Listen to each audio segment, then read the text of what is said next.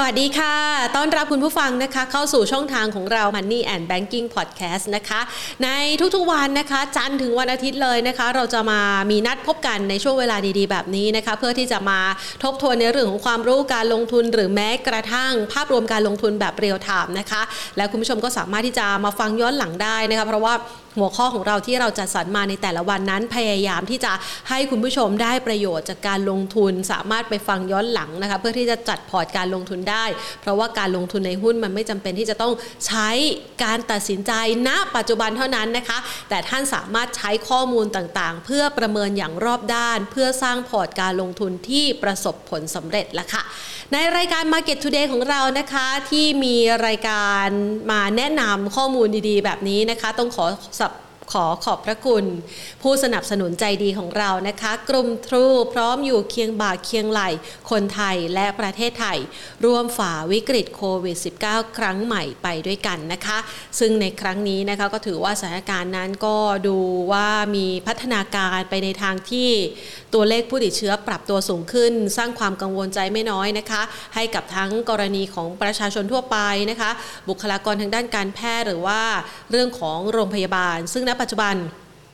ถือว่าจำนวนผู้ป่วยที่เพิ่มขึ้นนะคะ อาจจะทำให้จำนวนเตียงนะคะ ไม่พอที่จะเข้ามารักษาหรือว่าดูแลจำนวนผู้ป่วยแล้ว ดังนั้นคุณผู้ชมเองนะปัจจุบันนี้นะคะ ยังมีสุขภาพที่แข็งแรง สมบูรณ์ดี รักษาเนื้อรักษาตัวนะคะ ให้แข็งแรงแล้วก็พยายามอย่าไปพื้นที่เสี่ยง เพื่อที่จะเป็นส่วนหนึ่งในการลดการแพร่ระบาดตัวโควิด -19 ด้วย ยิ่งล่าสุดมีการรายงานนะคะ บอกว่าตอนนี้เนี่ยสายพันธุ์เดลต้ากำลังจะเป็นสายพันธุ์หลักไม่ใช่เพียงแค่ในประเทศไทยนะคะ แต่ว่ามีกว่า 96 ประเทศทั่วโลก และนับปัจจุบันมีรายงานเพิ่มเติมอีกแล้วนะคะว่าไม่ใช่แค่สายพันธุ์เดลต้าแลมด้ากำลังจะมานะคะ ซึ่งตัวนี้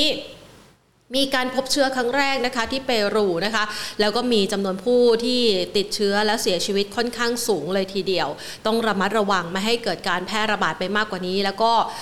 ทุกๆ ครั้งที่เราพูดคุยกัน คือพอเข้าเชื้อเข้าไปในตัวของคนใดคนหนึ่งเนี่ยนะคะ มันมีโอกาสของการกลายพันธุ์อยู่ค่อนข้างสูงแล้วค่ะ เพราะว่าสภาวะหรือว่าร่างกายของแต่ละคนนั้น มันอาจจะทำให้ตัวเชื้อมีการต่อต้าน แล้วก็มีวิวัฒนาการต่างๆ มากมายนะคะ ทีนี้เรามาดูบ้าง จากประเด็นดังกล่าววันนี้ตัวเลขผู้ติดเชื้อ 6,519 รายที่เป็นคนใหม่เนี่ยนะคะทำให้ภาพรวมของการลงทุนที่เมื่อวานนี้ ตลาดหุ้นไทยค่อนข้างจะปรับตัวได้อย่างคึกคักสดใส อันนี้เป็นผลพวงหนึ่งนะ เพราะว่าวันนี้เนี่ยมันมาร่วมกับทิศทางของราคาน้ำมันดิบในตลาดโลกที่ปรับพักฐานพอดีนะคะ จะบอกว่าเป็นการปรับพักฐานหรือเปล่า หรือว่าการที่ทางด้านของผู้ผลิตน้ำมันเขาดูแตกคอกันว่าจะเอายังไงดี เกี่ยวกับแนวโน้มการผลิตในอนาคตข้างหน้านะคะ ว่าจะขึ้นจะขึ้นเท่าไหร่นะคะ แล้วฝ่ายไหนจะขึ้นบ้างนะคะ อันนี้มันก็ยังตกลงกันไม่ได้ ก็เลยทำให้ราคาน้ำมันดิบเมื่อวานนี้ ปรับตัวลดลงมาค่อนข้างแรงประมาณสัก1ถึง2ดอลลาร์ต่อบาร์เรล แต่ว่าวันนี้ ถ้าเรามาตรวจทานดูในตลาดเอเชียล่าสุดเนี่ยนะคะ จากช่วงเช้าจนถึงวินาทีนี้ ราคาน้ำมันดิบในตลาดโลกไม่ว่าจะเป็นเวสเท็กซัสหรือว่าเบรนท์นะคะ ก็ขยับเพิ่มขึ้นแล้วเกือบเกือบสัก 1%นะคะอย่างเวสเท็กซัสเองตอนนี้อยู่ที่ 74 ดอลลาร์ 5 เซนต์ค่ะเบรนท์ยืนอยู่ที่ 75 ดอลลาร์ 14 เซนต์นะคะ แล้ววันนี้ก็มีรายงานนะคะ ผู้ติดเชื้อนักท่องเที่ยวชาว UAE ติดเชื้อโควิด 1 รายนะคะ ตรวจพบที่ภูเก็ตด้วยนะคะอะก็เป็นสถานการณ์ที่มาอัปเดตฝากกันนะคะในช่วงต้นของรายการ นอกเหนือจากนี้แล้ว ดูกันต่อนะคะเพราะว่าวันนี้เนี่ยก็มีการประชุมคณะกรรมการนะคะร่วมภาคเอกชน 3 สถาบันหรือว่ากกรด้วยปรับลด GDP ไทยนะคะเดิมทีก็คาดการณ์กันว่าปีนี้เนี่ยน่าจะเติบโตได้ในระดับคือกรอบบนเนี่ยมองที่ 2% 0.5 ถึง 2%แต่วันนี้ขยับกรอบปรับลดลงนะคะ หลังจากที่โควิด -19 นั้นรอรอกใหม่ค่อนข้างรุนแรง แล้วก็มีผู้ติดเชื้อค่อนข้างสูงนะคะ ล่าสุดก็ขยับกรอบปรับลดอัตราการเติบโตของเศรษฐกิจลงเหลือเพียงแค่0ถึง 1.5%นะคะ เดี๋ยวเรามาประเมินสถานการณ์เหล่านี้นะคะกันกรองออกมาเป็นภาพรวมการลงทุนในตลาดหุ้นไทยกันสักหน่อย รายงานกันนะคะสำหรับตลาดหุ้นไทยในช่วงเช้าวันนี้ ปรับตัวนะคะแกว่งอยู่ในกรอบแล้วก็อยู่ในแดนลบตามทิศทางของภูมิภาคนะคะ ที่ปรับตัวลดลงตามทิศทางของตลาดหุ้นสหรัฐ หรือว่าดาวโจนส์ค่ะ โดยที่เขาจับตากันนะคะไม่ใช่แค่ราคาน้ำมันนะคะ บ้านเราอาจจะติดตามตัวเลขผู้ติดเชื้อ แต่ว่าบ้านเขาเนี่ยนอกเหนือจากราคาน้ำมันแล้วค่ำคืนนี้จะมีการเปิดเผยนะคะ ผลการประชุมของเฟดครั้งที่ผ่านมาดูซิว่าเฟดเนี่ยเขาส่งสัญญาณกันออกมาอย่างต่อเนื่องจากหลาย ๆ สาขานะคะว่าสุดท้ายแล้วเขาจะมีมุมมองอย่างไรกันบ้างเกี่ยวกับทิศทางอัตราดอกเบี้ย และนโยบายทางด้านการเงินนะคะ วันนี้ในช่วงเช้านะคะตลาดหุ้นไทยนะคะปิดไปที่ระดับ 1,583.04 จุด ติดลบไป 8.39 จุด หรือว่า 0.35%นะคะด้วยมูลค่าการซื้อขาย 39,202 ล้านบาท จุดต่ำสุดห่างจากนี้ไม่มากนะคะ ยังเกาะขอบที่ 1,581.18 จุดได้ ส่วนขอบด้านบนนะคะ 1,587.70 จุด ติดลบไป3.73 จุดค่ะ อะ มาดูกัน อย่างที่บอกไปนะคะว่าในช่วงเวลานี้เนี่ยหลายๆ คนประเมินสถานการณ์นะคะ กันอย่างรอบด้านนะคะ แล้วก็มีมุมมองที่หลากหลาย วันนี้เราจะไปสอบถามกันต่อนะคะว่าในมุมมองของบริษัทหลักทรัพย์ KTBST จำกัดมหาชนจะมองอย่างไรนะคะ เดี๋ยวขออนุญาตนะคะ ตรวจสอบไปยังคุณวินนะคะ ดรวินอุดมรัชตะวณิชค่ะ ประธานกรรมการบริษัทหลักทรัพย์ KTBST จำกัดมหาชนค่ะ วันนี้มีกิจกรรมมาให้คุณผู้ชมได้ร่วมสนุกกันด้วยนะคะสำหรับใครนะคะที่กำลังชมเราอยู่นะคะณปัจจุบันนี้นะคะ วันนี้ฉลองครบนะคะ follower ของเรานะคะ1 0 0 0 0แสนนะคะ1 0 0 0 0แสนทะลุไปเรียบร้อยแล้วนะคะใน Facebook นะคะ แล้วก็ใน YouTube ของเรานะคะ ก็ขอขอบพระคุณมากๆนะคะ หลาย ๆ ท่านมา Subscribe เพิ่มเติมขึ้นนะคะ ก็เป็นกำลังใจให้กับเราและทีมงานเป็นอย่างมากเลยทีเดียวละค่ะ ไม่เพียงเท่านี้นะคะ อย่างที่บอกไปค่ะว่ากิจกรรมในวันนี้เนี่ยนะคะ เพียงแค่คุณผู้ชม แชร์ลิงก์ YouTube ของเรานะคะ EP ที่ 92 และเปิดเป็นสาธารณะนะคะ คือเอาลิงก์ YouTube มาแชร์ใน Facebook นะคะเพียงแค่นี้นะคะง่ายๆค่ะ เราจะแจกของรางวัลนะคะ ที่วันนี้มีมูลค่ารวมกว่าพันบาทเลยนะคะนี่นะคะให้ดูก่อนนะคะ ระหว่างที่กำลังรอสายนะคะ นี่เป็นวารสารนะคะนี่ ใครชอบแต่งบ้าน ชอบจัดครัว ชอบทานอาหาร ชอบไปมองหาเมนูอร่อยๆหรือว่าเออทานไม่ได้อะแต่ว่าอยากจะมีเมนูที่ชื่นชมกันนะคะ ก็สามารถดูได้ในอันนี้อะสวัสดีค่ะ ดรวินค่ะ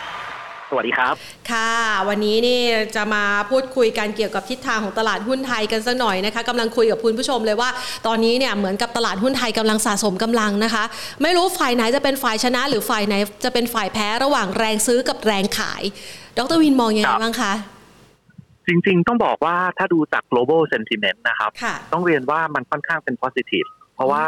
เมื่อเปรียบเทียบกับช่วงเดือนที่แล้วเนี่ย ความกังวลเรื่องเกี่ยวกับเงินเฟ้อเนี่ยแล้วก็ความกังวลที่มันกดดันด้านอัตราผลตอบแทนพันธบัตรรัฐบาลสหรัฐเนี่ยถือว่าหายไปค่อนข้างเยอะค่ะแล้วก็ sentiment ต่อหุ้นกลุ่มเทคเนี่ยก็เริ่มกลับมาจะเห็นว่าดัชนีดัชแนกเนี่ยก็เริ่มกลับมา outperform ดัชนีดาวโจนส์อย่างเห็นได้ชัดในช่วงสองอาทิตย์ที่ผ่านมานะครับเสียดายอย่างเดียวแหละเรื่องของ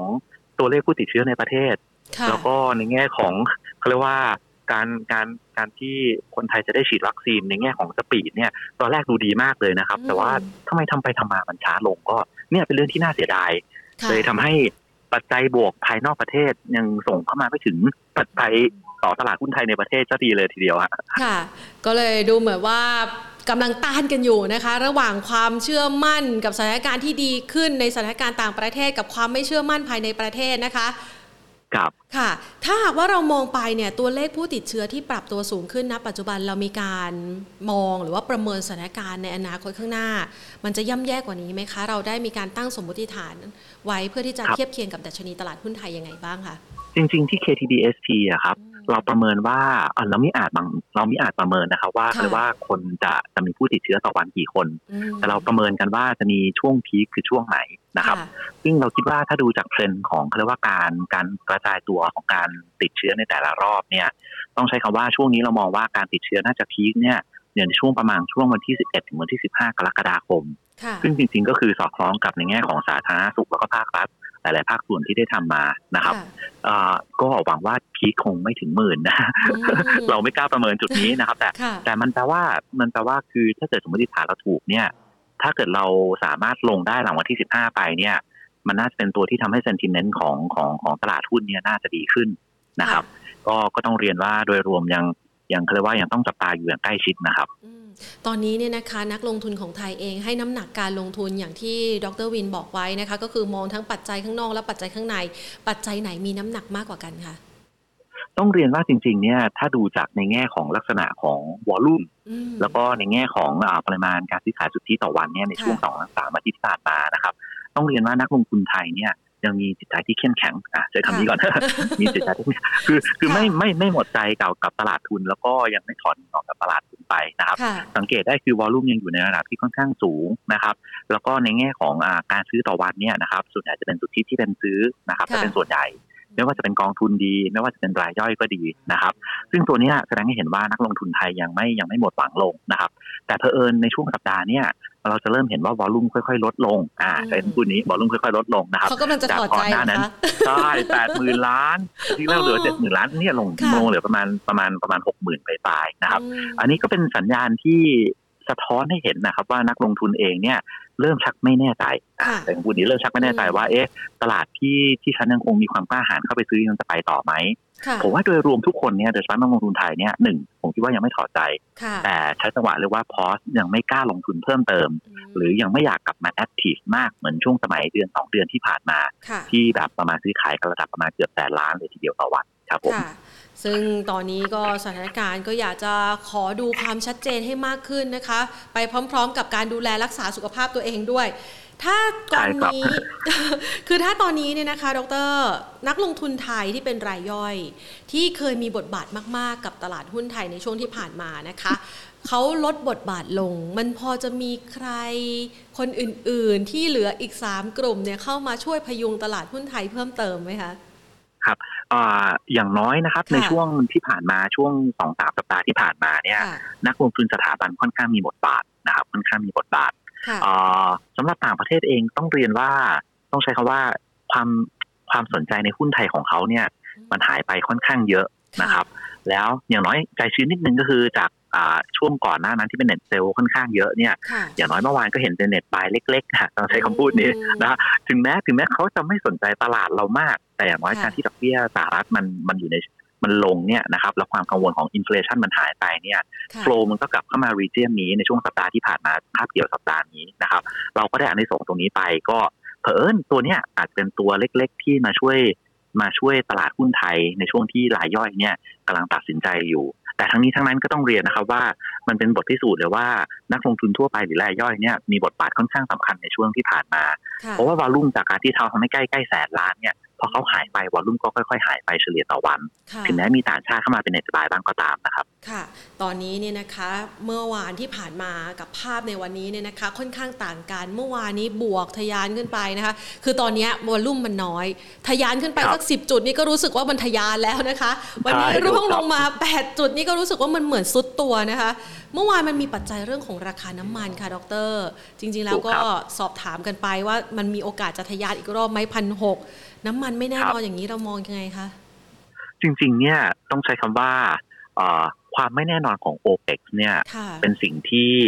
เป็นสิ่งที่เหนือความคาดหมายของทุกคนละกัน ที่มาตั้งแต่เมื่อวันพฤหัสที่ผ่านมาควรจะต้องมีข้อตกลงในการเพิ่มกำลังการผลิต หรือว่าจะมีการ extend ในตัวการคัดกำลังการผลิตเพิ่มเติมเนี่ยจะทำไปทำมาทะเลาะกันระหว่างซาอุกับทาง UAE นะครับ จริง ๆ ตัวนี้เนี่ยมันไม่ได้แปลว่ากำลังการผลิตจะเพิ่มขึ้นอย่างมีนัยยะในตอนนี้เลยนะครับ แต่มันทำให้คนเริ่มต้องจับตาดูว่าในแง่ของ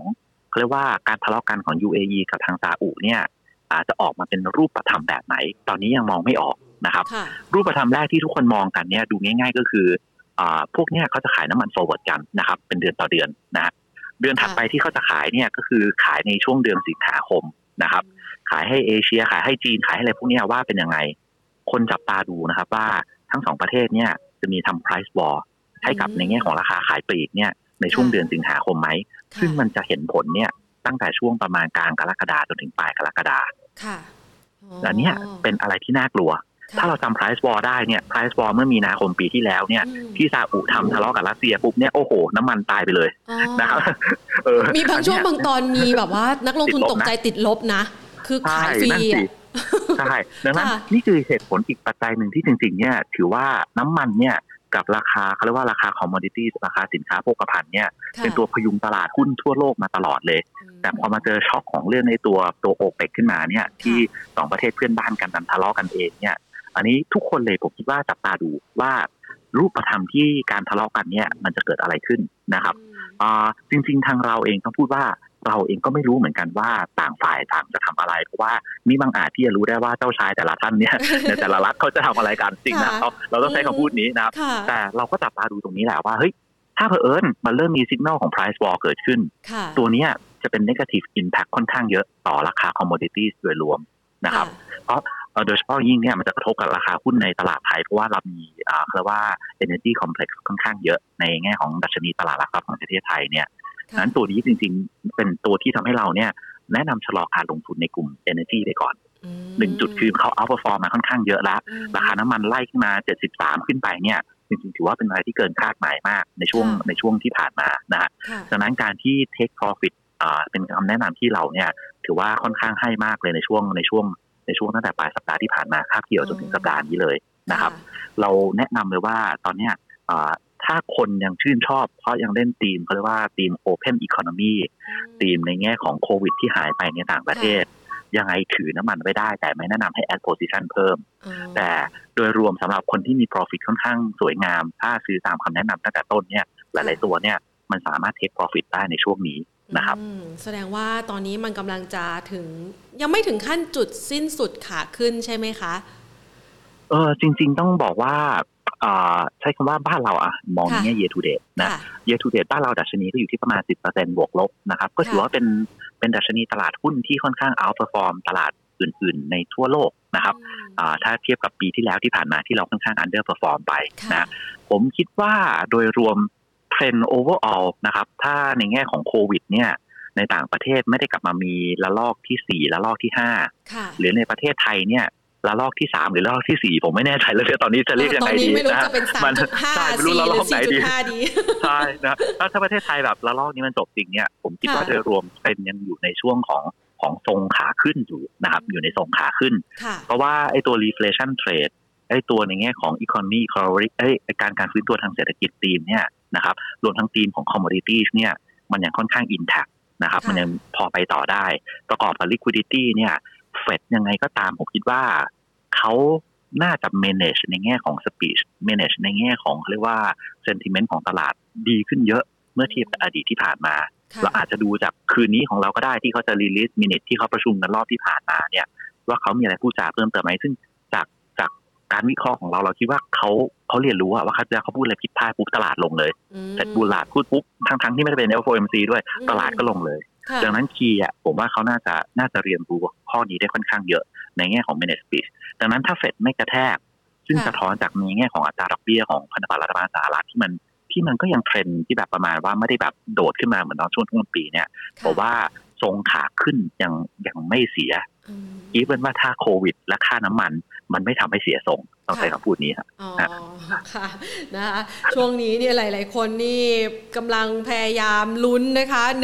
1,600 จุดรอบใหม่นะคะ พอจะมีความเป็นไปได้ไหมคะ หลังจากที่พอเมื่อวานนี้ลุ้นกันวันนี้ก็กะจะลุ้นต่อ พอสถานการณ์ราคาน้ำมันเริ่มไม่แน่นอนนะคะ แล้วก็ยังมีสถานการณ์โควิดอีกนะคะ ครั้งนี้เนี่ยเราจะไปชนพันหได้ไหมคะ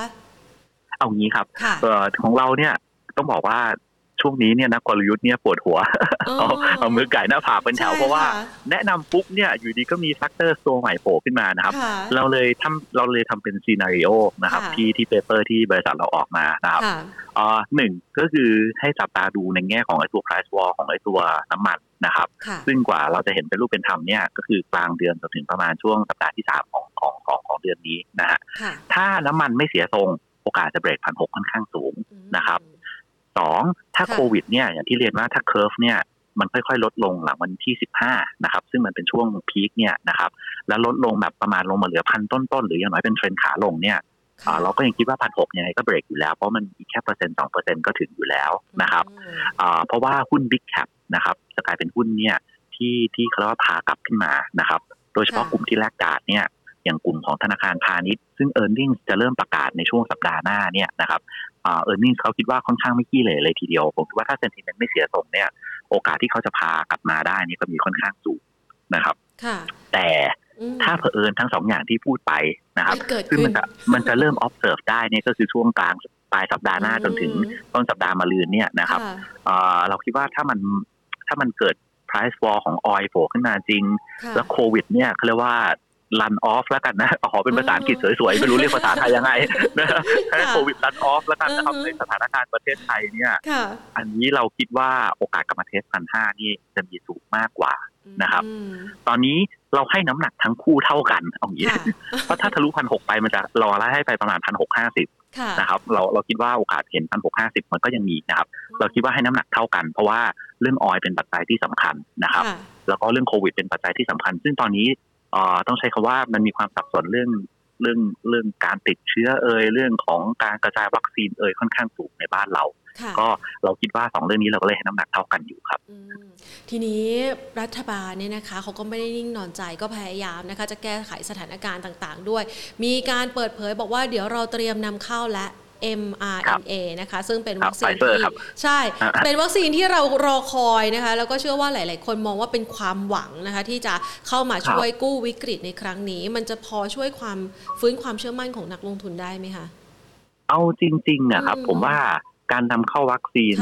ไม่ว่าจะเป็นไฟเซอร์ หรือไม่ว่าจะเป็นโมเดอร์นาที่ภาคเอกชนเอาเข้ามาเนี่ย ใช้เวลานะครับ ตอนนี้เราเพิ่งอยู่ต้นเดือนกรกฎาคมก็คือต้นไตรมาสสามเองกว่าทั้งคู่จะเข้ามาเนี่ยเร็วสุดเท่าที่ดูจากในแง่ของข้อมูลจากข่าวเอ่ยหรือว่าทางประกาศของภาครัฐเอ่ยเนี่ยเร็วสุดก็คือต้นไตรมาสสี่ดังนั้นเราพูดจนถึงสามเดือนจากนี้ไปนะครับ ดังนั้นมันเป็นข่าวดีแหละที่ที่เราจะมีของพวกนี้เข้ามานะครับ แต่ในแง่ของนักลงทุน เราก็คงไม่รอสามเดือนหรอกต้องใช้คำพูดนี้นะแล้วจริงเออ ในแง่ของวัคซีนเนี่ย ผมเข้าใจว่าตอนเนี้ยประเทศเราก็ผ่านโควิดมาประมาณปีจะครึ่งละนะครับจะปีครึ่งละนะอ่าตอนนี้มันอยู่ที่ความเป็นรูปธรรมมากกว่าว่าสิ่งที่สิ่งที่เป็นสัญญาณสิ่งที่เป็น policy ออกไปเนี่ย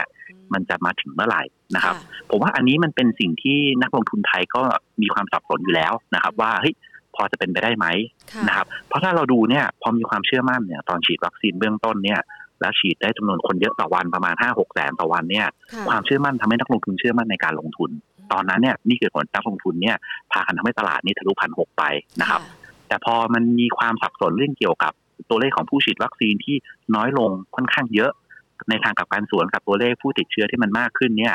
มันก็ทำให้นักลงทุนเขาก็กลัวเขาก็ค่อยๆทยอย ความเชื่อมั่นในการลงทุนไปนะ ผมว่า อันเนี้ยมันยังจะเป็น psychological ที่อยู่กับนักลงทุนเสมอนะครับเขาดีใจอย่างผมเนี่ยผมก็ดีใจนะที่ที่เราจะมีไฟเซอร์จะมีโบโรนามาฉีดให้ให้กับให้กับเขาเรียกว่าประชาชนคนไทยนะแล้วต้องขอบคุณภาครัฐที่สนับสนุน แต่ว่าโดยรวมผมคิดว่าปัจจัยนี้ไม่ใช่เป็นปัจจัยที่สำคัญ ในการที่จะทำให้นักลงทุนเนี่ยตัดสินใจลงหรือไม่ ผมคิดว่าตอนนี้ทุกคนรอว่าเมื่อไหร่ตัวเลขจะลง แล้วตัวเลขโควิด เนี่ย มันมันจะลงอย่างมีระยะไหมหรือจริง ๆ มันจะกลายเป็นค้างเต๋อแล้วประเทศเราจะกลายเป็น เขาเรียกว่าโควิดรันเอาเวเหมือนอินเดียในช่วงบางช่วงเนี่ยอันนี้เป็นสิ่งที่ต้องดูครับอันนั้นเป็นสิ่งที่หลาย ๆ คนกังวลใจมาก ๆ นะคะ แล้วก็เป็นประเด็นที่กดดันต่อที่ทางเศรษฐกิจค่อนข้างมากด้วยนะคะ จากกรณีทั้งสองอย่างเนี่ยนะคะไม่ว่าจะเป็นราคาน้ำมันหรือว่าโควิดเนี่ยนะคะที่เรากำลังเฝ้าจับตา มันอาจจะมีพัฒนาการในอนาคต ซึ่งณปัจจุบันเนี่ยเราเห็นภาพนะคะของหลาย ๆ ประเทศเริ่มมีการขยับ นโยบายทางด้านการเงินและ อย่างเมื่อวานที่ออสเตรเลียเนี่ยเริ่มบอกว่าเดี๋ยวจะลดการอัดฉีดนะคะ การผ่อนคลายหรือว่าเงินที่จะอัดฉีดเข้ามาในระบบนะคะ แต่ว่ายังคงอัตราดอกเบี้ยไว้ในระดับต่ำท่ามกลางราคาน้ำมันที่เพิ่มขึ้นแบบนี้ ไทยจะติดกับดักตรงนี้ไหมคะ เงินเฟ้อก็มาเศรษฐกิจยังแย่อยู่ ไม่สามารถขึ้นได้แต่คนอื่นเขาขึ้นดอกเบี้ยกันเนี่ยค่ะข้อดีครับตัวเลขเงินเฟ้อที่ประกาศมาในในช่วงต้นสัปดาห์นะครับ มันก็ยังหนึ่งกว่าเปอร์เซ็นต์นะครับ ก็แสดงให้เห็นว่าไอ้ตัว base effect เนี่ยเขาเรียกว่า year over year effect ของประเทศไทยเนี่ย มันก็เห็นผลชัดเจนนะครับ แล้วก็แนวโน้มการฟื้นตัวทางเศรษฐกิจของบ้านเราเราก็ต้องยอมรับครับว่าเราเป็นประเทศที่อ้างอิงกับในแง่ของภาคการท่องเที่ยวภาคการบริการค่อนข้างสูงมากนะครับแล้วก็ภาคการส่งออกจริงอยู่ก็ยังเป็นตัวพยุงในแง่ของ engine การเติบโตทางเศรษฐกิจในช่วงนี้เนี่ย แต่บทบาทมันก็ค่อย ๆ ลดลงนะครับงั้นผมมองว่าโดยรวมเนี่ย ของบ้านเราไม่น่าจะสามารถทำอะไรได้เลยค่ะในแง่ของนโยบายการเงินนะฮะค่ะเพราะว่าดอกเบี้ยเราปัจจุบันก็ค่อนข้างต่ำอยู่แล้วค่ะการลดจากนี้ไป จริง ๆ ต้องบอกว่าเราจะเห็นว่ามันไม่มี transmission นะครับอืมเอ่อไม่ได้แปลว่าจะทำให้ในแง่ของธนาคารพาณิชย์จะสามารถปล่อยกู้เพิ่มขึ้นได้ค่ะหรือไม่ได้แปลว่าจะทำให้ในแง่ของเขาเรียกว่าบริษัทเอกชนที่มีความต้องการเนี่ยสภาพคล่องหรือว่าต้องการเงินทุนเนี่ยระดมทุนผ่านตลาดตราสารนี้ได้ค่ะผมว่าตรงนี้ก็พอมันมันไม่มีการ transmit เหมือนในต่างประเทศเนี่ยเอ่อ ก็จะไม่มีประโยชน์ในตรงนี้ บ้านเราไม่เคยทำ QE อยู่แล้วต้องใช้คำพูดนี้ ดังนั้นเราก็คงไม่มีคำว่าการถอน QE เพราะเราไม่เคยทำค่ะนะฮะอืมแต่อันเนี้ยค่ะอ่าต้องบอกอย่างนี้ว่าโดยรวมนะครับ อาจจะเป็นตัวที่เป็นเทรดนะครับ ที่ต่างชาติเนี่ย เริ่มเขาเรียกว่าเริ่มเริ่มเริ่มเริ่มในการที่ถอด QE หรือว่าถอดนโยบายทางการเงินออกนะครับเอ่อมันจะทำให้ค่าเงินบาทแข็งขึ้นอ่านะครับค่ะมันจะทำให้ค่าเงินบาทมีโอกาส มีโอกาสมีโอกาสมีโอกาสแข็งขึ้นเอ้ยผู้ผิดมีโอกาสอ่อนลงก่นะครับอืมผู้ผิดอ่อนลงนะครับค่ะซึ่งจริงๆเทรดตัวเนี้ยมันมีจุดหนึ่งคือ ตอนนี้เราต้องการเราต้องการเขาเรียกว่าในแง่ของภาพของเขาเรียกว่าเอ่อเม็ดเงินเนี่ยนะครับเข้ามาในประเทศหรือว่าเม็ดเงินที่ออกมาในประเทศที่ใช้ในการที่ซื้อของบางอย่างเข้ามาทำให้พัฒนาประเทศเนี่ยมันต้อง balance กันอืมนั้นจริง ๆ โดยรวมภาพมองเนี่ยไม่ favor เท่าไหร่นะครับค่ะที่ต่างประเทศจะถอนในแง่ของไอ้ตัวตัวตัว QE แล้วเป็นเป็นผลบวกต่อบ้านเราอันนี้จริงๆอาจจะไม่เป็นผลบวกเท่าไหร่นักนะอืมค่ะนะคะ ก็ถือว่าเราก็ยังกังวลแหละ ถึงแม้ว่าจะอ่อนจะช่วยให้ส่งออกพอจะดูดีอยู่บ้างนะคะครับแต่ว่าถ้ามองไปบวกลบคูณหารแล้วก็ยังดูไม่ค่อยสู้ดีสักเท่าไหร่นะคะ ความใช่น่าสนใจถูกในครับประเทศมันลดน้อยลงไปนะคะ ทีนี้ใช่มาครับดูบ้างค่ะ ดรวินคะแล้วดังนี้เนี่ยเราจะต้องมีการขยับปรับพอร์ตยังไงคะ ช่วงเวลานี้ที่ดูเหมือนว่าก็ยังพยายามจะเลือกทางอยู่นะคะ แล้วนักลงทุนก็รู้สึกอึดอัดพอสมควรมาติดลม อยู่ตรงเนี่ยจะไปก็ไม่ไป จะลงก็ไม่ลง ไม่รู้จะลงแผนวางแผนการลงทุนยังไงดีค่ะครับค่ะสำหรับสำหรับหุ้นไทยอะครับค่ะจริงๆตอนนี้เราก็ปกติแนะนำก็จะแนะนำสำหรับคนสองประเภทนะครับค่ะสำหรับคนที่เล่นสั้นที่เป็น trader นะครับอ่าค่ะจริงๆ ช่วงนี้ก็ยังมีโอกาสทำกำไรในหุ้น specific หลายตัวค่อนข้างสูงนะครับ ผมว่าโดยรวมเนี่ยตลาดไทยตอนนี้เหมาะกับตลาดที่เป็นนัก trade ก็คือค่ะแบบประมาณว่าอ่า หุ้นตัวไหน underperform แล้วตีมันเข้ามาเนี่ยก็เล่นได้ หุ้นตัวไหนที่แบบประมาณว่าเคย outperform ในช่วงสั้น เพราะว่า liquidity ไหลเข้าไปแล้วเพอเอิญผิดเทรนด์ขึ้นมาในช่วงกระทันหันก็ออกได้นะฮะค่ะอย่างตอนเนี้ยอ่าเราแนะนำนะครับว่าถ้าซื้อเนี่ยเล่นทีมเกาะกับโควิดนะครับ อันนี้อันนี้กลับมาเล่นใหม่นะอืมในช่วงสั้นมาก เพราะค่ะว่าถ้าดูจากจำนวนผู้ติดเชื้อเนี่ยในทีมนี้ยังพอเล่นได้นะครับค่ะ SCGT STA นะครับก็เป็นสองตัวที่เป็นทีมที่เล่นได้นะครับค่ะทีนี้ตอนเนี้ยแม้กระทั่งทีมโรงพยาบาลเอกชนทั่วไปนะครับค่ะ DCH BH BDNS นะครับก็เป็นทีมที่พอเล่นสั้นได้ เพราะว่ารอบเนี้ยคนเป็นโควิดไปใช้บริการของโรงพยาบาลโรงพยาบาลเอกชนเยอะขึ้นนะครับหรืออืม EKH อย่างเงี้ยถ้าเล่นตัวเล็กค่ะหน่อย ก็เป็นทีมที่พอเล่นได้นะครับค่ะเพราะว่าโดยรวมเนี่ยอ่า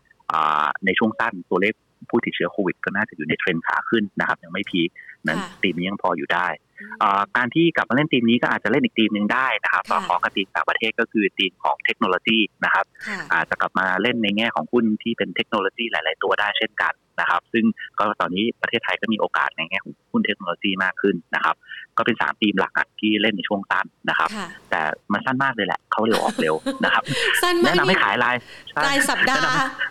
หรือรายคือวันคือคะคือให้ลมระหว่างรายวันนะรายวันเลยอ๋อรายเพราะวันว่าเลยอืมใช่เพราะว่ามันมันมีโอกาสที่พลิกไปพลิกมาค่อนข้างสูงนะค่ะเอ่อขายอะไรนะครับ ขายอะไรเราแนะนำให้ขาย energy ก่อนเพราะว่าอย่างที่ค่ะเรียนว่าตอนนี้ความไม่แน่นอนน้ำมันค่อนข้างสูงค่ะช่วงสั้นเนี่ยเรามองว่า take profit ไปก่อนดีกว่านะครับค่ะสองเนี่ยก็คือในแง่ของขายพวกที่เกี่ยวข้องกับในแง่ของทีมภาคบริการ ที่ค่ะเคย outperform ในช่วงสั้นนะครับ โรงแรมเอ่ยที่เคยคาดหวังว่าจะเปิดนะครับอ่าในแง่ของ retail space เอ่ย CPN อย่างนี้เป็นต้นเนี่ยนะครับว่าก็อุตส่าห์ไปเทค SF มาเนอะก็อืมก็โดนเรื่องไม่กลับบางนาเลย อะไรพวกเนี้ยค่ะผมว่าในช่วงสั้นอาจจะต้อง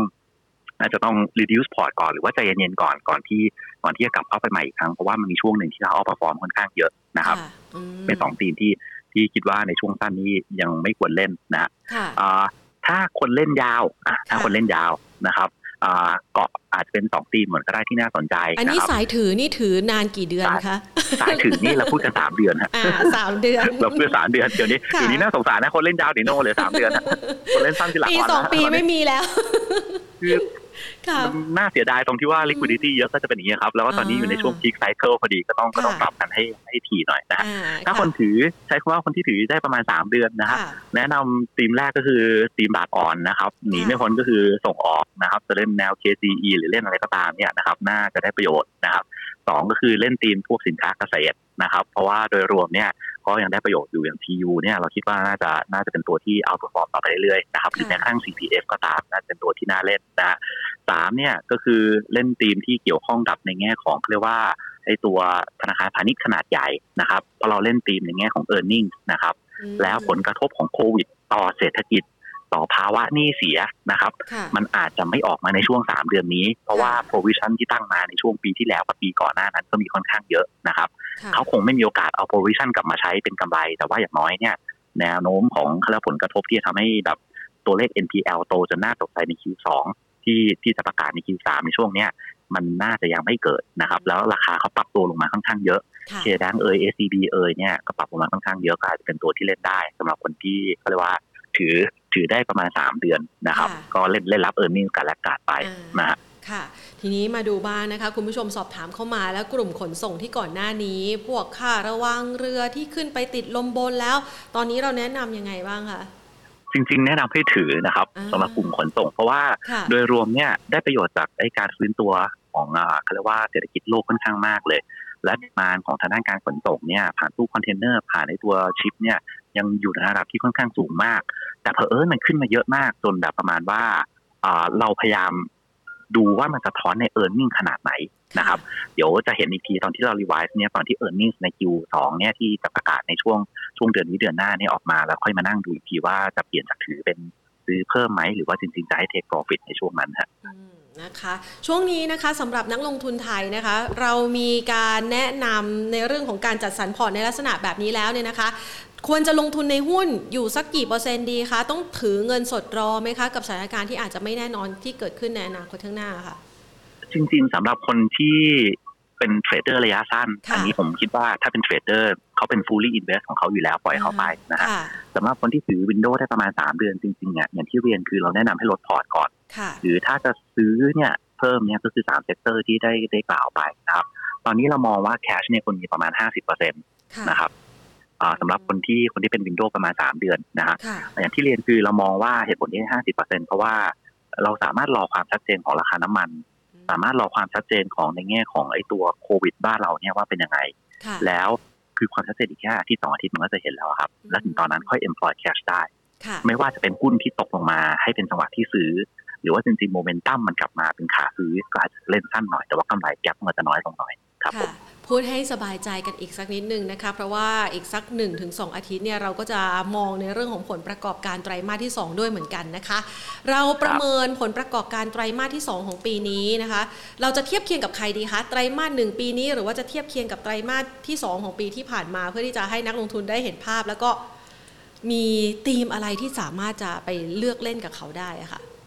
จริงๆนะครับ ถ้าดูในแง่ของ e a r n i n g เนี่ย คิวเอ้ยเยียโอเยียเนี่ยชัดเจนอยู่แล้วว่ายังไงเป็นบวกนะครับ บวกสามสิบเนี่ยถึงร้อยกว่าเปอร์เซ็นต์แล้วแต่ sector เลยนะครับโดยรวมนะครับเรามองว่า theme earning เนี่ยถ้าจะเล่นนะครับ ถ้าจะเล่นนะครับ ให้มาเล่นหุ้นขนาดกลางขนาดเล็กดีกว่านะครับ ที่มี earning ที่มีความพอสับสงนะครับ แต่ถ้าเล่นเป็น sector นะครับก็เป็น sector สาม sector อย่างที่เรียนไปธนาคารพาณิชย์ส่งออก แล้วก็ในแง่ของกลุ่มสินค้าเกษตรเนี่ยก็จะเป็น sector ที่สามารถเลือกเล่นได้นะครับ เพราะว่าโดยรวม outperform ทั้ง year o year และ QoQ ครับ ค่ะ คุณผู้ชมสอบถามเข้ามาค่ะดรวินถามว่าช่วงนี้เนี่ยนะคะโครงการภาครัฐนะคะ ไม่ว่าจะเป็นคนละครึ่ง หรือว่าโครงการต่างๆ ที่พยายามอัดฉีดเรื่องของกำลังซื้อ มันยังพอทำให้หุ้นที่ได้รับอนนิสงอย่าง TNP ยังพอจะไปต่อได้ไหมคะ เรามองยังไงบ้างคะจริงๆ ต้องมองนะครับ ถ้าถ้าเราดูเทรนด์ในแง่ของเม็ดเงิน ต้องใช้คำว่าเม็ดเงินก่อน เม็ดมันค่อยๆน้อยลง เมื่อเทียบกับในแง่ของโครงการใช่ใช่เมื่อเทียบกับในแง่ของโครงการตอนปีที่แล้ว หรือแม้กระทั่งช่วงที่ผ่านมานะครับใช้คำว่ามันอาจจะช่วยสินเมนได้ แต่ไม่คิดว่าจะสามารถช่วยทำให้เออร์เน็งมีผลกระทบอย่างมีนัยสำคัญครับอ๋อนะคะอ๋อได้เลยค่ะ วันนี้ต้องขอบพระคุณมากเลยนะคะ ที่มามองภาพนะคะ ก็ถือว่าสถานการณ์ต่อจากนี้ในรอบเดือนกรกฎาคมยังมีทั้งดีและไม่ดีที่เราจะต้องจับจับตากันอยู่นะคะ ครับผมยังไงก็ขอให้ทุกคนรักษาสุขภาพนะครับ เช่นกันนะคะ ครับผมค่ะครับขอบพดีระคุณค่ะ สวัสดีครับสวัสดีค่ะนะคะ เป็นภาพการลงทุนนะคะที่มาประเมินฝากกันนะคะ จากทางด้านของดรวิน อุดมรัชตะวานิชนะคะ ประธานกรรมการจากบริษัทหลักทรัพย์ KTB ST จำกัดมหาชนนะคะ ก็เอาใจนะคะ ทั้งสายซิ่งที่เป็น trader นะคะ สายซิ่งนี่ต้องใช้คำว่าสายซิ่งเลยนะ trader คือน้ำหนักการลงทุนคือ trade รายวันนะคะ และสายที่ถือยาวสักหน่อยนะคะ ช่วงนี้นะคะก็อาจจะต้องมีการบริหารพอร์ตราย 3 เดือนนะคะเพื่อที่จะปรับกับสถานการณ์ ความผันผวนจะเรียกว่าอย่างนั้นก็ได้นะ เพราะว่ามันมีหลากหลายปัจจัย ทั้งปัจจัยเดิมปัจจัยใหม่เวียนเข้าเวียนออกในตลาดหุ้นไทยนะคะ จนสร้างความผันผวนเกิดขึ้นนะคะ แล้วก็อาจจะเป็นกรอบ และจังหวะการลงทุนในการที่จะขายทำกำไรในบางกลุ่มนะคะ แล้วก็ไปซื้อนะคะในบางกลุ่มที่กำลังจะรอขึ้นนะคะ ส่วน จะซื้อกลุ่มไหนนะคะ จะขายกลุ่มไหนใครที่ไม่ได้ฟังตั้งแต่ต้นนะคะ ขออนุญาตให้ย้อนกลับไปฟังนะคะ แน่นอนว่าคลิปนี้นะคะ คุยกันสนุกตั้งแต่ช่วงต้นคลิปเลยนะคะ และก็ทักทายคุณผู้ชมนะคะที่รับชมกับเรานะคะ ผ่านทั้ง YouTube นะคะ แล้วก็ Facebook Live ด้วยนะคะ วันนี้นี่หลาย ๆ ท่านนะ ทักทายกันเข้ามา ขออนุญาตดูคอมเมนต์สักนิดนึงนะคะ ฝากกดไลค์กดแชร์ด้วยนะคะ อย่างที่บอกไปนะคะ วันนี้กติกาของเราแจกหนังสือจำนวน 10 รางวัล รางวัลละ 100 บาทนะคะ ให้ดูหนังสือก่อน at kitchen นนะคะ kitchen and home นะคะในเล่มนี้เนี่ยก็จะอัดแน่นไปด้วยวิธีการตกแต่งบ้าน ช่วงนี้นะคะใคร work from home นะคะหรือว่าอยากจะหากิจกรรมใหม่ๆ สร้างรายได้ในบ้านนะคะ ลองไปหาไอเดียดูนะเขามีวิธีตกแต่งบ้านนะคะ ว่ามันมีไอเดียกิ๊บเก๋อะไรนะคะที่สามารถจะมาสร้างเป็นรายได้บ้างนะคะ หรือแม้กระทั่งณปัจจุบันนะคะอะไรที่เป็น item เด็ด item เด็ดนะคะที่พลาดไม่ได้นะคะที่ควรจะมีนะคะ หรือแม้กระทั่งสายชิมนะคะสายชิม gourmet and cuisine นะคะนี่ Tasty Thai Snack นะคะโอ้แค่เห็นนี่ก็น้ำลายสอแล้ว นี่เขาเรียกขนมอะไรเนี่ย ขนมนะคะมีขนมโบราณนะ ลองไปเปิดดูนะคะ จริงๆแล้วอันนี้เข้าใจว่าน่าจะเป็นเหมือนสาคูสาคูเขาเรียกว่าอะไรนะคะเขาเกรียบอ่อนประมาณนั้นนะ อ่าข้าเกรียบปากหม้อแล้วทำเป็นรูปนกจิบนะนกกระจิบน่ารักน่ารักแบบนี้นะคะ ต้องขออภัยด้วยนะคะ ถึงแม้ว่าจะถนัดกินแต่ว่าไม่ค่อยถนัดจำชื่อเมนูสักเท่าไหร่นะคะ ก็จะได้รับนะคะสำหรับใครที่แชร์ลิงก์นะคะ YouTube ของเราในวันนี้ EP ที่ 92 แล้วนะคะ อยู่กันมานะคะ จนถึง EP ที่ 92 แล้วมาฉลองให้เราหน่อยนะคะ แชร์ลิงก์ YouTube นะคะง่ายๆเลยนี่ มีใครบางคนนะช่วยเอาลิงก์ไปแปะไว้แล้วนะคะ ไปใน Facebook ของท่านและเปิดเป็นสาธารณะนะคะ เพื่อที่จะเปิดโอกาสนะคะ ให้กับทุกๆ คนได้มาให้ข้อมูลความรู้นะคะ หรือว่าแชร์ประสบการณ์เกี่ยวกับการลงทุนกันนะคะ ไม่เพียงเท่านี้อย่างที่บอกไปว่าวันนี้เนี่ยจะเติมเต็มพอร์ตของท่านนะคะ ให้ครบเลยนะทุกด้านการลงทุนนะคะ ดังนั้นนะ อะลืมไปนะคะ ขออนุญาตทักทายคุณผู้ชมหน่อยนะคะ หลายๆ คนทักทายกันทุกวันส่งดาวมาได้นะคะ แพนไม่รังเกียจเป็นกำลังใจให้กับทีมงานของเราด้วยนะคะอ่านะคะ คุณธงชัยนะคะ ทักทายกันทุกวันนะคะ สวัสดีนะคะ คุณพรินซ์เพอร์เชียนะคะ คุณคัมพีนะคะคุณรีเวสนะคะ คุณอ้อยนะคะ คุณประวิทย์จากสุราสวัสดีค่ะ โอ้โหพอคิดถึงสุรานี่คิดถึงหอยนางรมนะแล้วก็อาหารทะเลนะคะหลาย ๆ ท่านนะคะ ทักทายกันคุณพลวัฒน์นะคะ คุณสมรักคุณเพชรนะคะอะทักทายกันแบบนี้นะคะ แล้วก็คุณเกรียงไกรนะคะ ต่อกันเลยดีกว่านะคะ ภาพรวมการลงทุนในช่วงเวลานี้นะคะ แน่นอนว่าหลาย ๆ คนเนี่ย มีความเชี่ยวชาญในด้านการลงทุนนะ ไม่ใช่แค่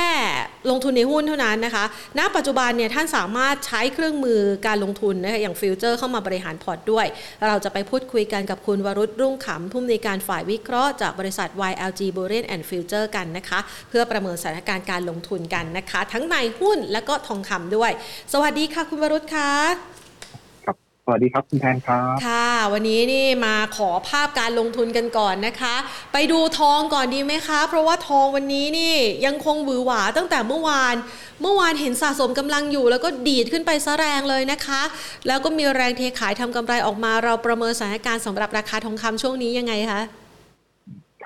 ในในระยะสั้นครับราคาทองคำเริ่มมีสัญญาณของการฟื้นตัวขึ้นครับค่ะค่อยๆไต่ระดับขึ้นมาตั้งแต่ช่วงปลายสัปดาห์ที่ผ่านมานะครับ หลังจากมีการเปิดเผยหรือรายงานตัวเลขเศรษฐกิจในฝั่งสหรัฐ ที่มีสัญญาณชะลอตัวลง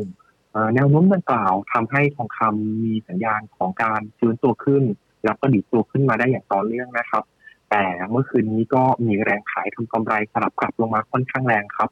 ส่วนหนึ่งนักลงทุนเพิ่มความระมัดระวัง ก่อนที่จะมีการเปิดเผยรายงานการประชุมของคณะกรรมการ FOMC ซึ่งเป็นรายงานการประชุมประจำเดือนมิถุนายนนะครับ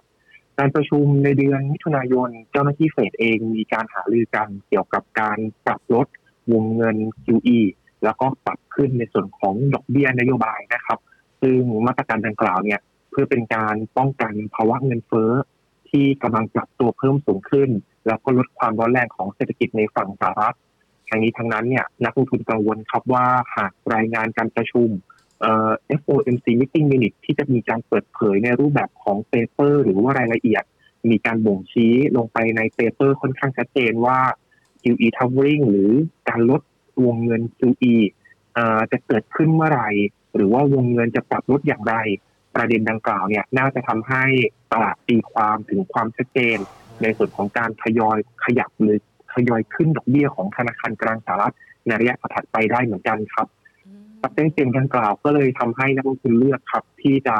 แบ่งขายทองคำออกมา เพื่อเป็นการลดความเสี่ยง แต่ทั้งนี้ทั้งนั้นก็ต้องบอกว่ายังไม่ได้มีความชัดเจนนะครับ แล้วก็การประชุมของเดือนมิถุนายนที่ผ่านมา ทางคุณโจโรมพาวเวลประธานเฟดก็ไม่ได้มีการส่งสัญญาณหรือมีการแถลงการเกี่ยวกับรายละเอียดในส่วนของการปรับลดในส่วนของวงเงิน QE ครับ ดังนั้นต้องลุ้นครับว่า รายงานการประชุมที่มีการเปิดเผยออกมา จะมีการบ่งชี้ถึงรายละเอียดของมาตรการการลดการกระตุ้นเศรษฐกิจจากธนาคารกลางสหรัฐมากน้อยแค่ไหน ถ้ายังไม่ได้มีความชัดเจนนะครับ เรามองว่าการประชุมของเฟดที่จะเกิดขึ้นอีกครั้งในปลายเดือนกรกฎาคม ก็อาจจะเป็นอีกปัจจัยตัวหนึ่งที่ตลาดกำลังจะจับตาในอนาคตครับ แล้วก็น่าจะทำให้ราคาทองคำเนี่ยมีการขยับแล้วก็ปรับตัวขึ้นต่อ ได้ในได้ในช่วงเดือนกรกฎาคมนี้นะครับ แต่ว่าถ้ามีความชัดเจนเเรามองว่าราคาทองคำอาจจะมีแรงกดดันหรือการปรับฐานอ่อนตัวลงมาในระดับหนึ่งนะครับ แต่ทั้งนี้ทั้งนั้นครับต้องบอกว่า การประชุมของธนาคารกลางสหรัฐยังคงยึดในส่วนของสถานการณ์ ภาวะเศรษฐกิจโดยรวมเป็นหลักนะครับ นักลงทุนเนี่ยยังมองว่ายังไงก็ตามเถอะเฟดเองก็จะยังคงมีการขยับในส่วนของ ดอกเบี้ยขึ้นในอนาคต QE ก็จะต้องมีการปรับตัวลดลงนะครับ แต่ถ้าสถานการณ์ภาวะเศรษฐกิจโดยรวมยังคงถูกกระทบ จากความไม่แน่นอนเกี่ยวกับการระบาดของโควิด -19 ซึ่งล่าสุดก็นอกจากสายพันธุ์เดลต้าก็มีสายพันธุ์ใหม่ก็คือสายพันธุ์แลมด้านะครับ ซึ่งพบมากขึ้นใน 30 ประเทศ ประเด็นดังกล่าวก็ยังถือว่าน่าจะกลับมาเป็นปัจจัยตัวหนึ่งที่น่าจะพยุงในส่วนของตัวราคาทองคำเอาไว้ ให้อ่อนตัวหรือปรับฐานลงได้ไม่มากครับค่ะช่วงนี้เนี่ยนะคะพอขึ้นมายืนเหนือ 1,800 ดอลลาร์ได้อีกครั้งหนึ่ง นักลงทุนก็มีความคาดหวังนะ โดยเฉพาะอย่างยิ่ง หลายๆ คนอาจจะติดลมบนอยู่นะคะ กรอบบนเนี่ย เราประเมินว่ามันจะมีแนวโน้มไปทดสอบสักประมาณเท่าไหร่คะคุณบรุษคะครับถ้าผลการถ้ารายงานการประชุมนะครับ ไม่ไม่ได้มี สัญญาณหรือมีปัจจัยกดดันในส่วนของตัวทองคำมากนักนะครับ เรามองว่าน่าจะได้เห็นใกล้ๆกับบริเวณพันแปดร้อยสามสิบเอ็ดหรือระดับถัดไปในสัปดาห์นี้แล้วก็สัปดาห์หน้าเนี่ยอยู่บริเวณพันแปดร้อยสี่สิบหกเหรียญดอลลาร์ต่อทอนนะครับก็น่าจะมีโอกาสค่อยๆไต่ระดับ หรือค่อยๆ ขยับปรับตัวขึ้นได้ต่อครับ ในทางตรงกันข้ามนะครับ ถ้าเกิดรายงานการประชุม FOMC มีสัญญาณหรือมีมุมมองเชิงรบนะครับ แนวรับสำคัญที่ไม่ควรหลุดก็คือบริเวณ 1,774 เหรียญดอลลาร์ต่อถุดออน ซึ่งเรามองว่าเป็นกรอบในการแกว่งตัวค่อยๆ ขยับขึ้นของราคาครับ ถ้าราคาเกิดหลุดในส่วนของระดับดังกล่าวลงมา อาจจะทำให้แนวโน้มและโมเมนตัมของตัวทองคำในเชิงบวก ตอนนี้เสียไปนะครับ แต่ถ้า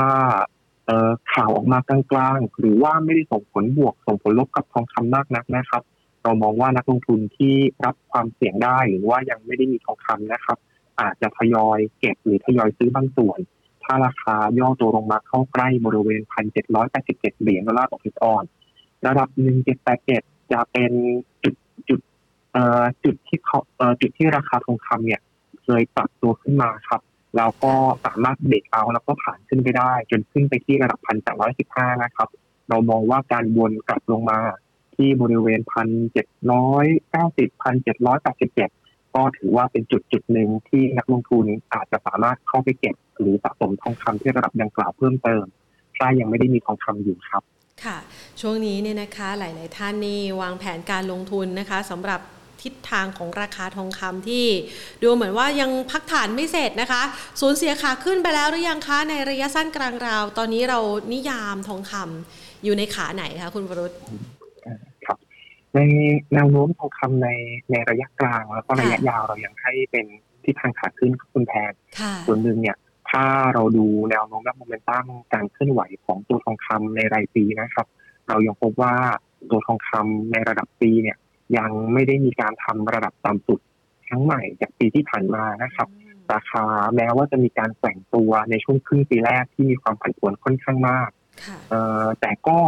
ยังไม่ได้ทำให้ราคาทองคำเนี่ยมีสัญญาณของการหักหัวลงหรือมีการปรับตัวลงแรงๆในระดับรายปีจนมีโลใหม่ในรายปีนะครับ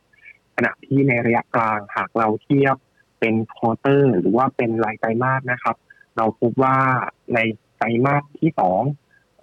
ตัวทองคำเนี่ยยังสามารถติดบวก แล้วก็มีการยกในส่วนของ low หรือระดับต่ำสุดในรายไตรมาส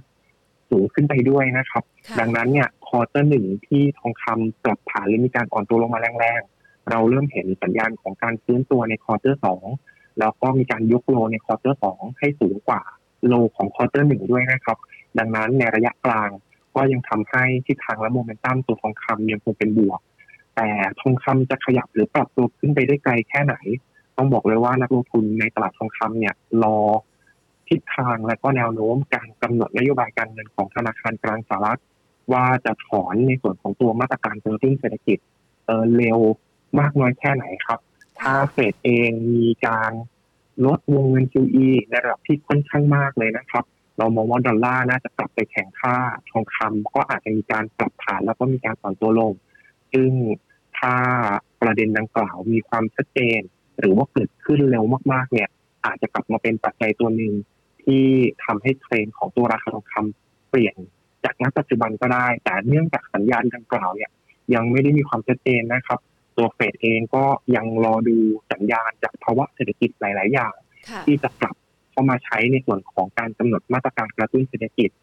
นอกจากนี้นะครับ อีกปัจจัยตัวหนึ่งที่เรายังมองว่าน่าจะส่งผลเชิงบวกต่อทองคำในระยะกลางแล้วก็ระยะยาวก็คือในส่วนของมาตรการการขยับ หรือการขึ้นภาษีในฝั่งสหรัฐเพื่อนำเงินไปใช้จ่ายในโครงการอเมริกันจ็อบแพนของคุณโจไบเดนนะครับ ล่าสุดเองคุณเจเน็ตเยเลนเนี่ยพยายามบล็อกดี้ในการประชุมรัฐมนตรีคลังของกลุ่ม G20 ครับ เพื่อที่จะกำหนดอัตราภาษีขั้นต่ำที่ระดับ 15เปอร์เซ็นต์เรามองว่าหากสหรัฐเองสามารถคุยหรือเจรจากับกลุ่มประเทศต่างๆ ในการกำหนดอัตราภาษีขั้นต่ำได้นะครับ ตัวสหรัฐเองก็น่าจะมีแผนในระยะถัดไปครับ ในการขยับขึ้นภาษีเงินได้บุคคลธรรมดา และก็นิติบุคคลภายในประเทศ เพื่อนำเงินไปใช้จ่ายตามโครงการเออของประธานาธิบดีโจไบเดน แล้วก็ลดในส่วนของยอดขาดดุลงบประมาณค่ะซึ่งหากสหรัฐเองมีการขึ้นภาษีจริง ๆ นะครับ เรามองว่าการลงทุนในตัวสินทรัพย์เสี่ยงหรือตลาดหุ้นสหรัฐ น่าจะมีสัญญาณของการดรอปตัวลง แล้วก็ชะลอตัวลง แล้วก็น่าจะเป็นปัจจัยตัวหนึ่งที่กลับมาส่งผลเชิงบวกต่อทองคำค่ะทั้งนี้ทั้งนั้นเนี่ยการประชุมของกลุ่ม G20 จะเกิดขึ้น ในวันศุกร์แล้วก็วันเสาร์นี้ที่เมืองเนวิสเออเมืองเมืองเวนิสประเทศอิตาลีครับค่ะก็อาจจะรอดูท่าทีว่ากลุ่ม G20 เนี่ยจะยอมคอยตามคุณเจเน็ตเยเลนรัฐมนตรีคลังแห่งสหรัฐหรือเปล่าครับอืม นะคะ คือช่วงเวลานี้เนี่ยอาจจะรอเฟดนะ แต่ว่าปัจจัยในระยะยาวก็ยังมีปัจจัยรอสนับสนุนทิศทางราคาทองคำอยู่นะคะ ไปดูกันต่อค่ะ ที่ตลาดหุ้นไทยบ้างดีกว่าค่ะ คุณวรุษช่วงนี้เนี่ยกรอบ sideway นะคะ บางวัน 10 จุดนะคะ บางวัน บางวันขึ้น 10 จุด บางวันลง 10 จุดนะคะ ภาพแบบนี้เนี่ยเป็นกรอบที่ค่อนข้างกว้างพอที่จะทำกำไรในตลาด future อยู่พอสมควรเหมือนกันนะคะ เราประเมินทิศทางการลงทุนยังไงบ้างคะเอ่อสัญญา SET50 Future ครับ ต้องบอกว่าเอ่อแม้ว่าจะมีความผันผวนแล้วก็การแกว่งตัวนะครับ แต่ก็มีเทรนแล้วก็มีทิศทางเนี่ยที่ค่อนข้างชัดเจนค่ะดังนั้นถ้านักลงทุนจับจังหวะ หรือเอ่อตามกระแสข่าวที่ส่งผลต่อตัวตลาดหุ้นบ้านเรา แล้วก็ Safety Net Filter ได้ถูกจังหวะเนี่ยยังสามารถทำกำไรจากการแกว่งตัวหรือการเบี่ยงตัวของดัชนีได้นะครับค่ะณปัจจุบันเนี่ยตัว S50 U21 ต้องบอกว่ายังคงถูกกดดันครับ จากสถานการณ์การระบาดของโควิด -19 ในประเทศนะครับ วันนี้จำนวนยอดผู้ติดเชื้อก็ทำนิวไฮค่ะเอ่อขึ้นมามากกว่าระดับ 6,500 รายนะครับ แล้วก็เริ่มมีกระแสข่าวออกมาเอ่อว่าอาจจะมีการล็อกดาวน์หรือค่ะมีการเอ่อปิดประเทศไทยนะครับอืมซึ่งณปัจจุบันเนี่ยถ้าเราดูจากสถานการณ์โดยรวมนะครับค่ะมีกระแสข่าวในลักษณะดังกล่าวเนี่ยออกมากดดันในส่วนของดัชนีหลายครั้งนะครับ แต่เนื่องจากท่าทีของเออในส่วนของหน่วยงานที่รับผิดชอบเนี่ย ก็ยังแบ่งรับแบ่งสู้แล้วก็ คาดการณ์เกี่ยวกับการออกมาตรการดังกล่าว หรือการหารือกันก็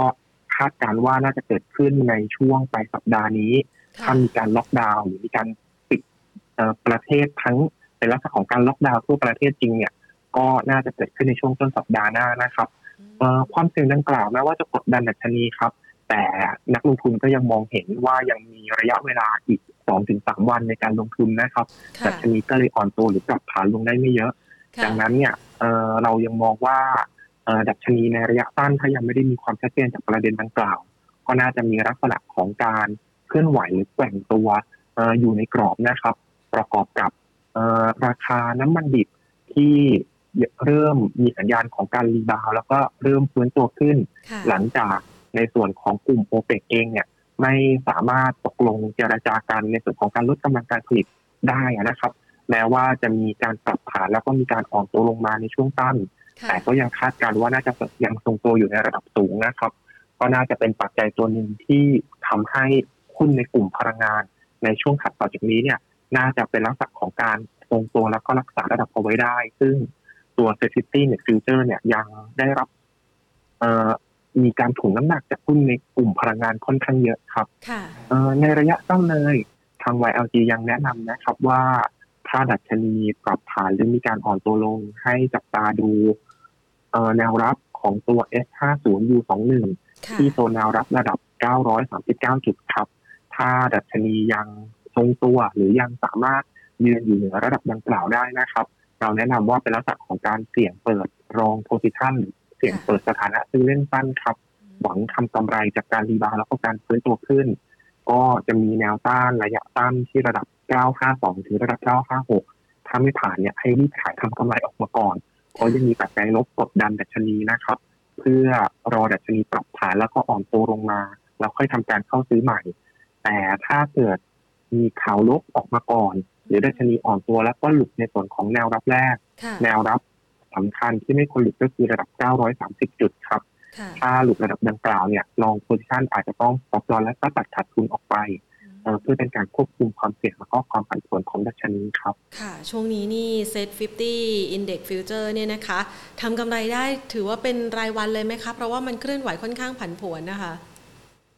ครับสามารถทำกำไรได้เป็นรายวันนะครับค่ะเพราะว่ากระแสข่าวที่กลับเข้ามาส่งผล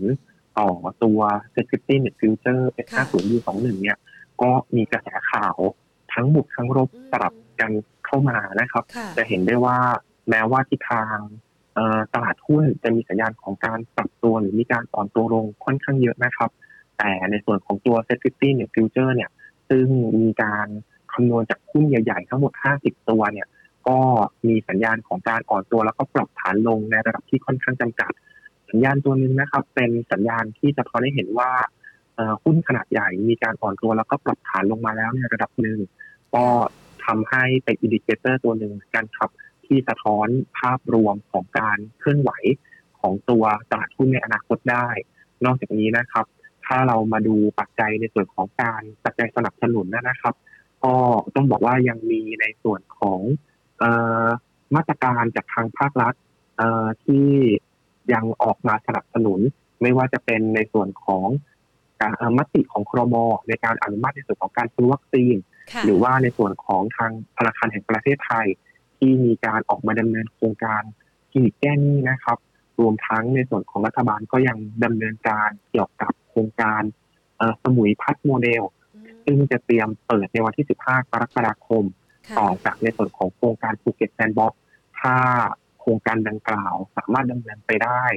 โดยไม่เผชิญกับปัญหาหรืออุปสรรคนะครับ เราก็มองว่ามาตรการกระตุ้นจากทางภาครัฐเนี่ย ก็ยังน่าจะเป็นปัจจัยตัวหนึ่งที่ยังคงกลับเข้ามาพยุง แล้วก็สนับสนุนในส่วนของตัวตลาดหุ้นบ้านเราเอาไว้ได้บ้างครับนะคะก็มีปัจจัยเพิ่มเติมเข้ามาอย่างต่อเนื่องนะคะ ก็ยังสามารถที่จะขับเคลื่อนทำให้ตลาดหุ้นเนี่ยยังมีจังหวะของการสร้างโอกาสทำกำไรได้ผ่านตลาดฟิวเจอร์นะคะ วันนี้ขอบคุณคุณวรุษมาก ๆ เลยค่ะ ที่มาให้คำแนะนำที่เป็นประโยชน์ต่อการลงทุนค่ะ ครับยินดีครับ สวัสดีครับ สวัสดีค่ะนะคะ คุณวรุษรุ่งขำนะคะ จากทางด้านของ YLG Burian and Future นะคะ ก็มาประเมินกันรอบด้านแล้วค่ะ เพราะว่าเชื่อว่าคุณผู้ชมหลาย ๆ ท่านนะคะ มีภาพของการลงทุนแล้วก็มี ระยะเวลา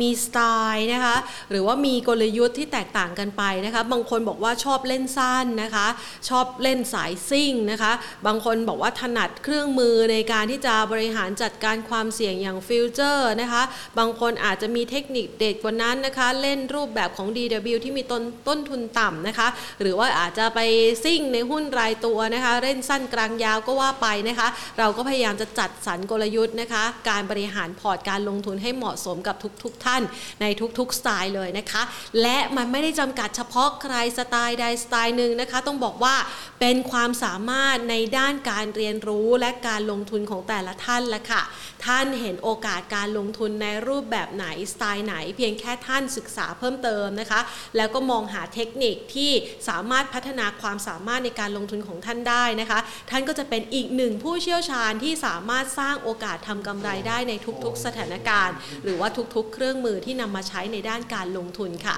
เพียงแต่ว่าช่วงระยะเวลาเนี่ยมันเป็นช่วงหนึ่งที่ทำให้คุณผู้ชมนั้นสามารถบริหารความเสี่ยง และการจัดสรรต้นทุนที่ดีนะคะ ก็จะทำให้โอกาสของการสร้างกำไร และบริหารความเสี่ยงนั้น มีประสิทธิผลและประสิทธิภาพสูงที่สุดแล้วค่ะ มาดูบ้าง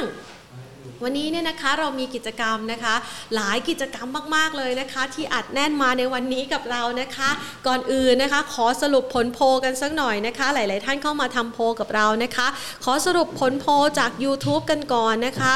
คุณผู้ชมนะคะน้องแอดมินของเราถามว่าตัวเลขผู้ติดเชื้อมีผลต่อตลาดหุ้นไทยหรือไม่นะคะ คุณผู้ชมนะคะเข้ามานะคะโหวตกันนะคะ 40 ท่านบอกว่า 55 ท่านนะก็คือถ้าคิด ไปเล่นๆก็สัก 42 คนเนาะอ่าไม่ใช่สิ ประมาณ 22 ท่านนะคะคิดว่ามีผลนะคะแล้วก็บอกว่ามีผลแต่ไม่ใช่ทั้งหมดนะคะ 37%นะคะ และไม่มีผลนะคะประมาณ 7%นะคะอะไปดูต่อสำหรับทางด้านของ Facebook บ้าง นี่ น้องแอดมินคนน่ารักของเรา ก็จะมาช่วยให้แพนดู หน้าแอดหน้าของ Facebook นี่มันก็จะมีความซับซ้อนนะคะ คุณคิดว่าผู้ติดเชื้อมีผลต่อตลาดหุ้นไทยหรือไม่นะคะ แน่นอนเลย 11 ท่าน 41%ใน Facebook บอกว่ามีผลเสนะคะ อีก 4 ท่านนะคะ 15%บอกว่าไม่มีผลเลยนะคะ และอีก 12 ท่านนะคะ 44%บอกว่ามีผลแต่ไม่ใช่ทั้งหมดนะคะ ไม่ว่าผลนั้นจะเป็นอย่างไรต่อทิศทางของการลงทุน โอกาสการลงทุนเป็นของผู้ที่ศึกษา และมองหาจังหวะการลงทุนที่ใช่นะคะ อยู่เสมอนะคะ อะ แนะนำกันแบบนี้นะคะ แน่นอนว่าติดตามรายการของเรานะคะ ท่านจะได้รู้จังหวะการลงทุนแบบรอบด้านแล้วก็ทันสถานการณ์นะคะ ไม่เพียงเท่านี้อย่างที่บอกไปวันนี้มันมีหลายกิจกรรมอะ่ะ ทักทายคุณผู้ชมนะคะ ที่รับชมผ่าน Facebook ไปแล้ว แล้วก็คุณผู้ชมที่รับชมผ่าน YouTube น่ารักมาก ๆ เลยนะคะ ทักทายกันตั้งแต่ช่วงต้นรายการเลย สวัสดีนะคะ คุณนพดล สวัสดีคุณพีรพงศ์นะคะ สวัสดีคุณขวัญ สวัสดี คุณปอมนะคะ สวัสดีคุณสุรศักดิ์ค่ะ ทักทายคุณสมชายนะคะ แล้วก็คุณ KTP 28 อันนี้หยุดอายุไว้ที่ 28 หรือเปล่าคะ ส่วนใหญ่แล้วเขาบอกว่าเลขที่ตามมาจากชื่อเนี่ย มักจะเป็นเลขวันเกิด หรือไม่ก็เลขอายุนะคะ หรือว่าบางคนก็อาจจะเป็นเลขมงคลนะ อ่า แล้วแต่นะคะ สวัสดีคุณหมิงอติน้อยนะคะ คุณวินวินนะคะ คุณพีรพงศ์คุณ MN V152 คุณยาดานะคะ แหม ชื่อน่ารักจังเลย ชื่อยาดานะคะ ชอบแบบเวลาที่แบบเอ่ยชื่อนะคะ นึกถึงเหมือนดอกไม้เลยอะค่ะนะคะ คุณยาดานะคะ ทักทายกันนะคะ สวัสดีกันในยามบ่ายแบบนี้นะคะ เพื่อที่จะมาทบทวนเรื่องราวเกี่ยวกับการลงทุน แล้วก็กลยุทธ์การลงทุนแบบรายวันนะคะ แต่จริงๆแล้วเนี่ยจะบอกว่าคุณผู้ชมนะคะ ถ้าไม่ใช่สายซิ่ง หรือว่า trader จริง ๆ ไม่ต้องลงทุนแบบรวดเร็วรุนแรงนะ ทุกๆวันก็ได้นะคะ ท่านสามารถจัดสรรพอร์ตของท่านนะคะ บริหารพอร์ตนะคะ ในระยะเวลา 1 สัปดาห์ 1 เดือนนะคะ ก็สามารถสร้างกำไรได้ด้วยเช่นเดียวกันนะคะ แล้วแต่ว่ากำไรเนี่ยจะคำใหญ่คำโตขนาดไหนนะคะะทักทายกันแบบนี้นะคะ แล้วก็ฝากเอาไว้นะหนึ่งกิจกรรมนะคะ ที่วันนี้มาฝากกันนี่ Gourmet and Cuisine และ At Kitchen Home and Kitchen นะคะ หนังสือ สองเล่มนี้นะคะ ที่จะบอกให้คุณรู้ว่าณปัจจุบันเขานิยมรับประทานอะไรกันสายชิมต้องไม่พลาดเล่มนี้ สายตกแต่งบ้านต้องไม่พลาดเล่มนี้นะคะเขากำลังแต่งบ้านเทรนด์ไหนกันนะคะ ครัวมีอุปกรณ์อะไรที่เราต้องมีหรือแม้กระทั่งนะคะ เทรนไหนกำลังมาแรง แล้วท่านกำลังสนใจเรื่องของบ้านเรื่องของต้นไม้นะคะ ลองมาอัปเดตกันค่ะ และการอัปเดตในวันนี้ในวันนี้นะคะฟรีๆไปเลยนะคะสำหรับคนที่แชร์ลิงก์ YouTube ของเรา EP ที่ 92 นะคะ แชร์ลงไปใน Facebook และเปิดเป็นสาธารณะ เดี๋ยวน้องแอดมินของเรานะคะ จะไปดูนะคะว่าท่านแชร์แล้วนะคะ ช่วยฝากแคปภาพนะคะ ส่งเข้ามาในอินบ็อกซ์ของเราก็ได้นะคะ เดี๋ยวเราจะประกาศรางวัลผู้โชคดีวันนี้ 10 รางวัลนะคะ รางวัลละหนึ่งเล่มนะ ใครอยากได้เล่มไหนเลือกได้ใช่ไหมคะ หรือว่าเราจะจัดสรรให้อ่านะคะ อย่างละห้าเล่มอย่างละห้าเล่มนะ บอกมาได้นะคะ ถ้าหากว่าอันไหนยัง